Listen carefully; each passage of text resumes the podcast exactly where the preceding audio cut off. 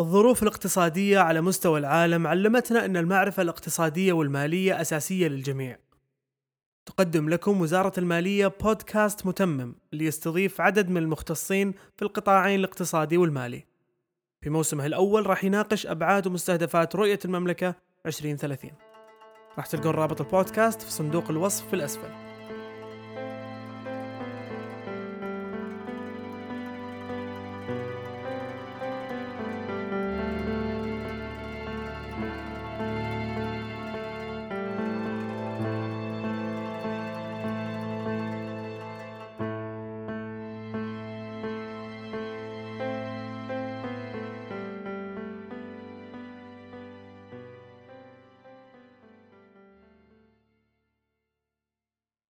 أهلا وسهلا. في روتين يومي كلنا نسويه في هذا الزمن بتفاصيل مختلفة لكن المبدأ واحد تقريبا. كأننا كلنا بمختلف ثقافاتنا وظروفنا وأوضاعنا كبشر نهرب من كارثة طبيعية. الكل يهرب بطريقته الخاصة وباللي يقدر عليه.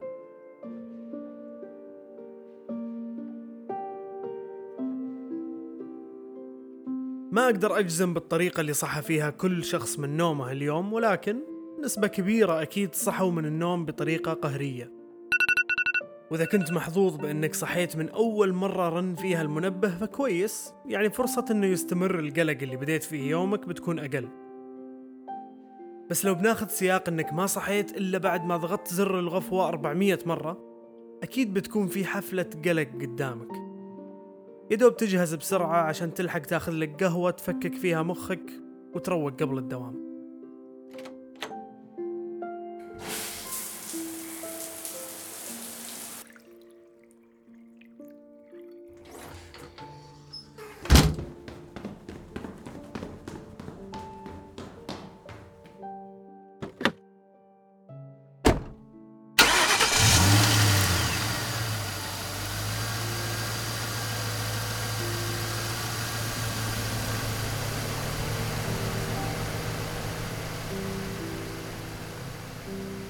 الطريق أكيد زحمة والسيارات فوق بعض لكن كشخص ذكي ومليان حلول ترفع الشبابيك وتتقهوى تشغل أغاني تلطف مزاجك عشان ما يدمره قلق الزحمة. صبح صباح.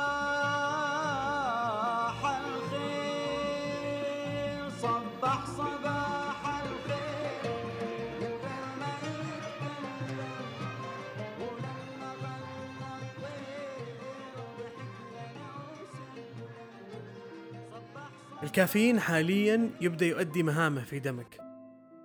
وغالبا بتستخدم كل المهارات اللي كتبتها في سيرتك الذاتية مع العملاء. مهارات التفاوض ومهارات الإقناع مهارات التواصل والضحك والتعاطف المصطنع. وهذا الشيء تطبقه كذلك مع زملائك وقت البريك والتنافس اللي يصير في المواضيع اللي تناقشونها. مستعد تدخل في أي موضوع ينطرح؟ كورة أفلام سيارات قصايد نصايح زوجية. عندك رأي جاهز ما حد بيوقفك. آخر اليوم بدأت تنفذ طاقتك خلاص؟ ودك ترجع البيت عشان ترتاح؟ تضطر تواجه نفس زحمة الطريق اللي واجهتها الصباح بس مو مشكلة أهم شي توصل البيت. بعد ما وصلت البيت الحين جاء وقتك تنفصل عن العالم وترتاح. بس كذا قررت ترتاح.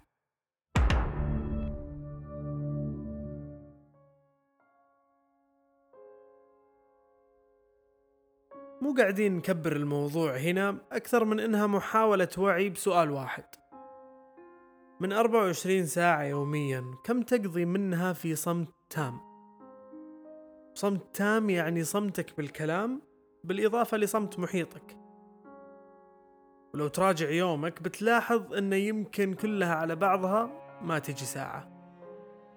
أكيد بعض أنواع الإزعاج خارج عن سيطرتنا بشكل مباشر بس الخوف هنا إننا خلال اليوم نحاول نبعد عن الصمت قدر المستطاع.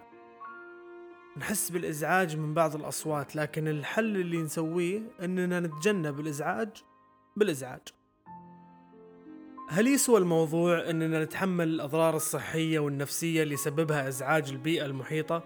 والأضرار الاجتماعية كذلك زي لما تاخذك السوالف وتبدأ تشارك حياتك أكثر من اللازم مثلا وأنت عندك كامل الحرية بقرار إنك تصمت؟ لو حاولنا نخفض من الأصوات اللي حولنا قد ما نقدر.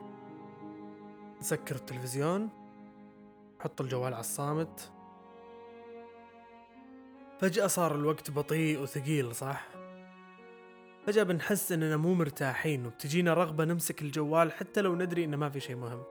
بس كذا غياب صوت الإشعارات مو مريح.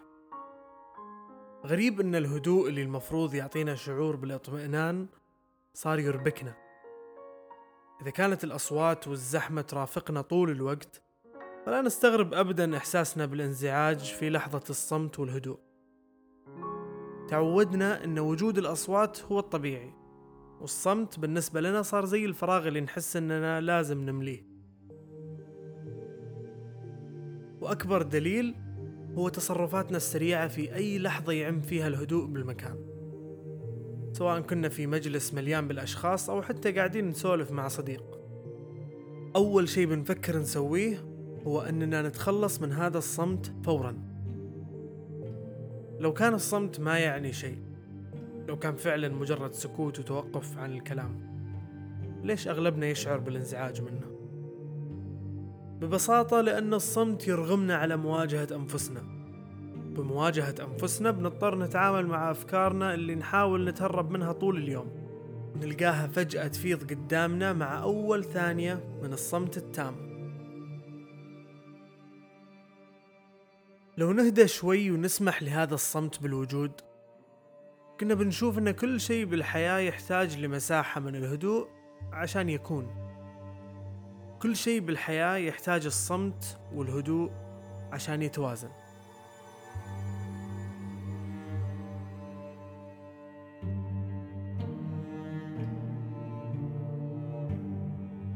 التوازن هنا يعني إنه بما أننا مستحيل نعيش في صمت تام وانعدام الأصوات برضو ما نقدر نعيش في ضجيج دائم خلال اليوم العادي.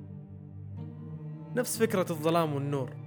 إحنا نستوعب الأشياء بضدها ونستوعب الصوت بالصمت اللي يسبقه أو اللي يليه.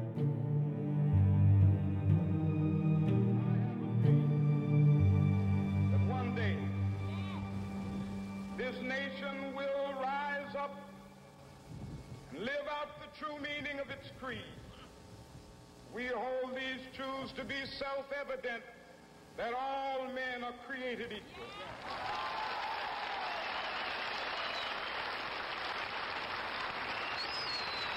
كل الخطب التاريخية لا زالت مؤثرة بعد سنين طويلة من إلقائها مو بس عشان كلماتها القوية الراسخة بل لأن تم توظيف الوقفات الصامتة بين الجمل بطريقة فعالة وذكية. أعطت الكلمات المستخدمة المجال لأنها تكون الضربة القوية اللي مستحيل يتصدى لها المستمع. نفس المبدأ لكن خذها على مقاييس أقل. العروض التقديمية للعمل أو الجامعة المقابلات الوظيفية أو حتى تقديم النصيحة لشخص تهمك مصلحته. من منظور آخر الثواني الصامتة البسيطة راح تفيدك أنت قبل كل شيء. ثواني صامتة تساعدك تفهم تعابير الشخص اللي تخاطبه. تساعدك تخطط وتفكر وتستعد لجملتك التالية. تساعدك تبل ريقك موية أو على الأقل تاخذ نفس. الصمت جزء مهم في التواصل بين كل المخلوقات. وللبشر تحديدا يعتبر الصمت من أساسيات التواصل.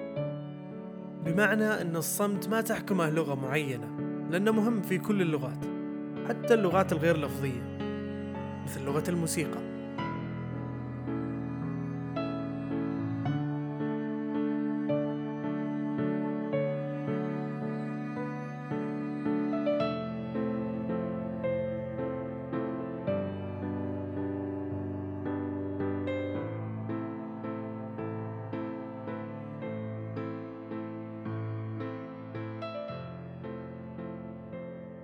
الموسيقي كلاود ديبوسي والكاتب مارك توين عندهم اقتباسات توضح ملامح التشابه بين اللغة اللفظية ولغة الموسيقى وكيف أن الوقفات الصامتة مهمة في كل الحالتين.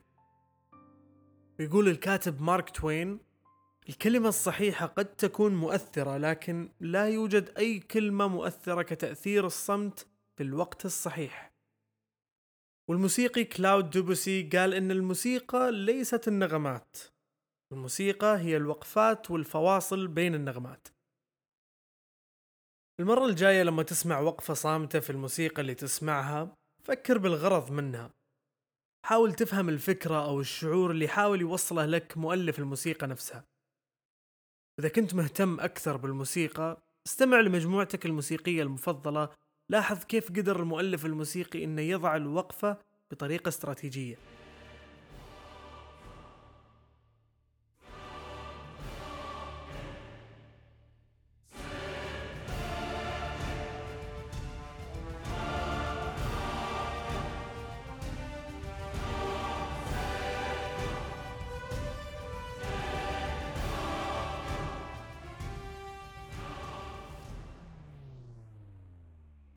ما أعتبر نفسي شخص يميل للموسيقى الكلاسيكية اللي هي موسيقى بيتهوفن وموزارت وباخ وشوبان وغيرهم.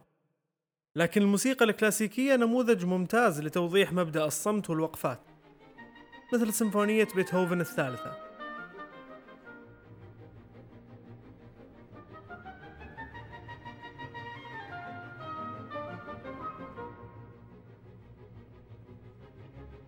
مهارة بيتهوفن في الصمت هي أن يغرس سطور موسيقية بنمط معين في ذهن المستمع إلى أن يعتقد المستمع أنه قادر على التنبؤ بالجملة الموسيقية التالية.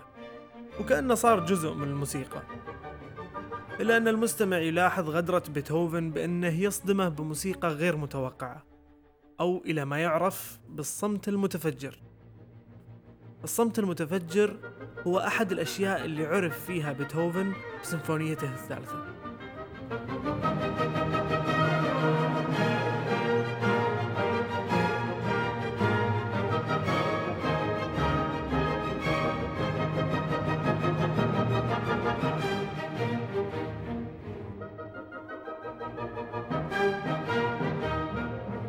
السيمفونية الثالثة يبدأ بيتهوفن بأفكار موسيقية متصاعدة تقدم فيها تأثير شعوري عنيف. لما يوصل إلى لحظة الذروة بواسطة الآلات الوترية ويصنع منها نغمات متنافرة ووحشية. ويظل يكرر هذا النمط إلى أن يتوقع المستمع نغمات موترة أكثر أو على الأقل نهاية لهذا النمط الموسيقي العنيف بأي طريقة. يفاجئ بيتهوفن المستمع بالصمت التام. حتى أن علماء الموسيقى لقبوا هذه اللحظة بأكثر لحظات الصمت صخبا في تاريخ التأليف الموسيقي. لحظة الصمت هذه تخلي المستمع يواجه نفسه بشكل مفاجئ ويكتشف أنه الحين لازم تسمع نفسك وتعرف المقطع التالي بنفسك.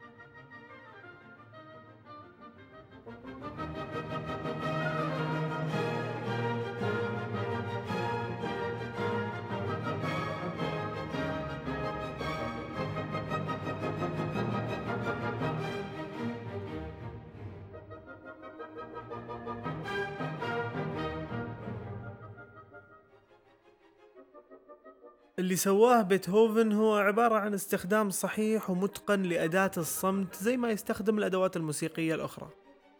فهو ما أخذ الصمت لمرحلة أعلى أو مرحلة مختلفة.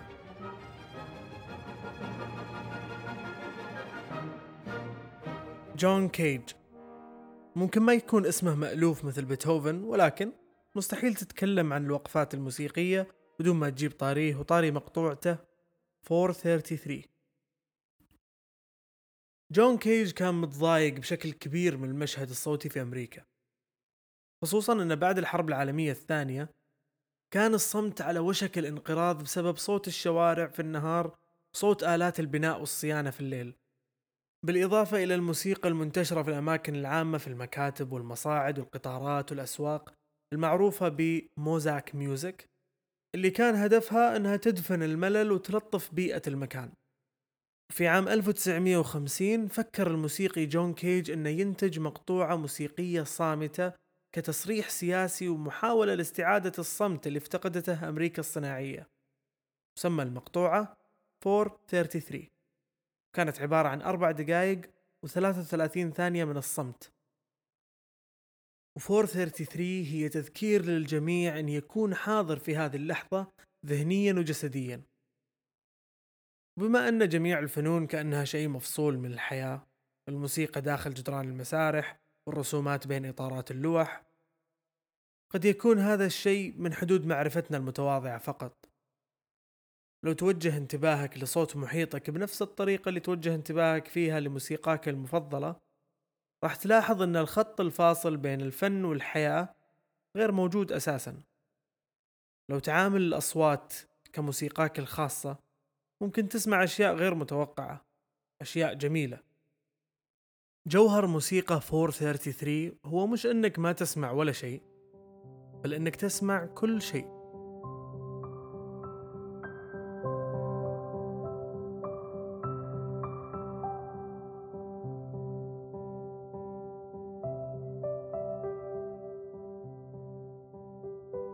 في عام 1951 اللي هي الفترة اللي كان فيها جون كيج مهتم بالصمت وطبيعته قرر يزور الغرفة الكاتمة للصوت في هارفارد اللي تعتبر واحدة من أكثر الغرف هدوءا في العالم. الغرفة المصممة بعناية شديدة عشان تمتص كل الموجات الصوتية بواسطة الإسفنج المبطن على جميع جدران وزوايا الغرفة. وكان هدف كيج أن يستمع للصمت ويستوعبه كما لم يستوعبه طوال حياته. جلس كيج في الغرفة أغلقوا عليه الباب جلس كيج لأول مرة وحيد ومعزول عن جميع المحفزات السمعية.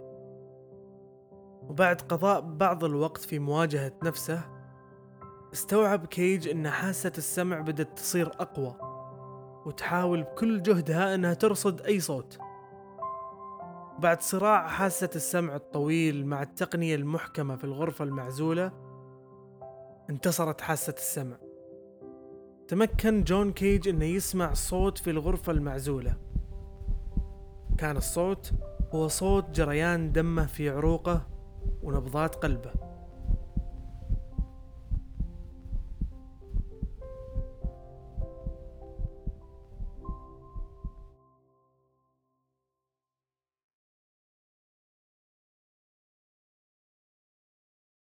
هذه التجربة جربوها مجموعة من الناس في عام 2014 ونسبة كبيرة منهم قالوا إنهم مستعدين إنهم يتلقون صعقات كهربائية ولا إنهم يجلسون في هذه الغرفة لمدة 15 دقيقة مرة ثانية.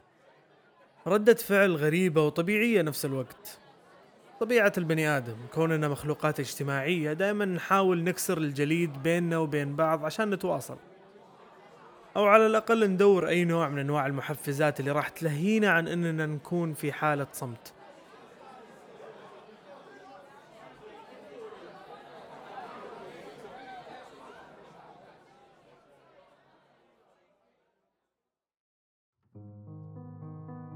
نعرف هاللحظة كويس ونعرف الشعور اللي يجينا وقتها. نحس إننا نبي نكسر الصمت اللي حصل فجأة بأي طريقة. حتى لو بسالفة غير مهمة أو حركة غير متوقعة. المهم نقضي عليه حالا. وجودنا وسط مجموعة من الناس أو مع شخص واحد ما يعني إننا لازم نتكلم طول الوقت. لأن حتى السوالف لها وقت وتخلص وأكيد ما بنكرر نفس السالفة أو نسترسل فيها لنهاية الجلسة. الصمت عامل مهم ومؤثر جدا حال حال الكلام. ممكن تقول طيب إحنا ليه جالسين مع بعض إذا بنظل ساكتين؟ نقدر نتبادل الصمت زي ما نتبادل الكلام ونقدر نعرف بعض من خلال الصمت. الغاية من وجودنا برفقتهم مو بس الكلام. في عمق أبعد هو السكون برفقة الأشخاص اللي نحبهم. إننا نوصل لمرحلة نحب صمتهم زي ما نحب سوالفهم. ونرتاح بالصمت معاهم زي ما نرتاح بالكلام. الحقيقة هي أن بين التواصل الفعلي والكلام لمجرد الكلام شعرة. هل إحنا فعلا نبي نتواصل ولا نبي نتكلم بس كذا عشان نتفادى الهدوء؟ تعودنا دائما نكسر حاجز الصمت. ليه ما نجرب نكسر حاجز الكلام؟ أو على الأقل ما نحاول نفتح سالفة أو نفكر إيش بنقول بعد شوي أو كيف نخليهم ما يشعرون بالملل بوجودنا. مشاركة الصمت مع الآخرين وخصوصا المقربين مننا تعطينا شعور مختلف عن الصمت لوحدنا. إحساسنا بالأمان وهم حولنا لمجرد وجودنا مع بعض مو عشان نبهرهم بكلمة أو فعل بس لأننا هنا. هذا الإحساس بالسكون. تحس إنك ساكت بس بنفس الوقت مسموع. الصوت والصمت مو بالضرورة يكونون ندين ممكن يكونون وجهين لعملة التواصل. فكلهم يخدمون غاية واحدة ولو اختلفت الطرق والأسباب. كل اللي ينقصنا هو معرفة الصمت تماما زي معرفتنا بالصوت والكلام. إننا نخوض هذه التجربة من السكون والهدوء والعودة للداخل عشان نجرب بعد آخر من التواصل. الصمت عامل أساسي في كل جوانب الحياة ومطلوب مننا في أدق تفاصيلها. في أول لحظة نستقبل فيها يومنا وعودتنا لنفس اللحظة بنهاية اليوم في الهدوء اللي فجأة وتر الجو بجمعتنا في الفاصل الموسيقي اللي خلانا نتعمق وننطرب بثواني. في جمعة الأهل المريحة بسكونها. الصمت هو نقطة التواصل المركزية اللي تدور حولها كل لغات التواصل الثانية. ومنه يبدأ الكلام وبه ينتهي. وفي نهاية الحلقة ندعوكم للاشتراك في النشرة البريدية لمحتوايز محتوايز تضم مجموعة متنوعة من برامج البودكاست اللي تناسب جميع الاهتمامات. وبالاشتراك في النشرة البريدية راح يتم مشاركتك بتقارير وتلميحات وكذلك حلقات البودكاست المميزة المختارة لك بكل حب. اشترك الآن عن طريق الرابط الموجود في وصف الحلقة. إذا أعجبتكم الحلقة شاركونا تعليقاتكم وتقييمكم عن طريق جميع المنصات اللي يعرض فيها هذا البودكاست. شارك الحلقة مع من تعتقد أنها تهمه. شكرا لاستماعكم. انتهى العرض.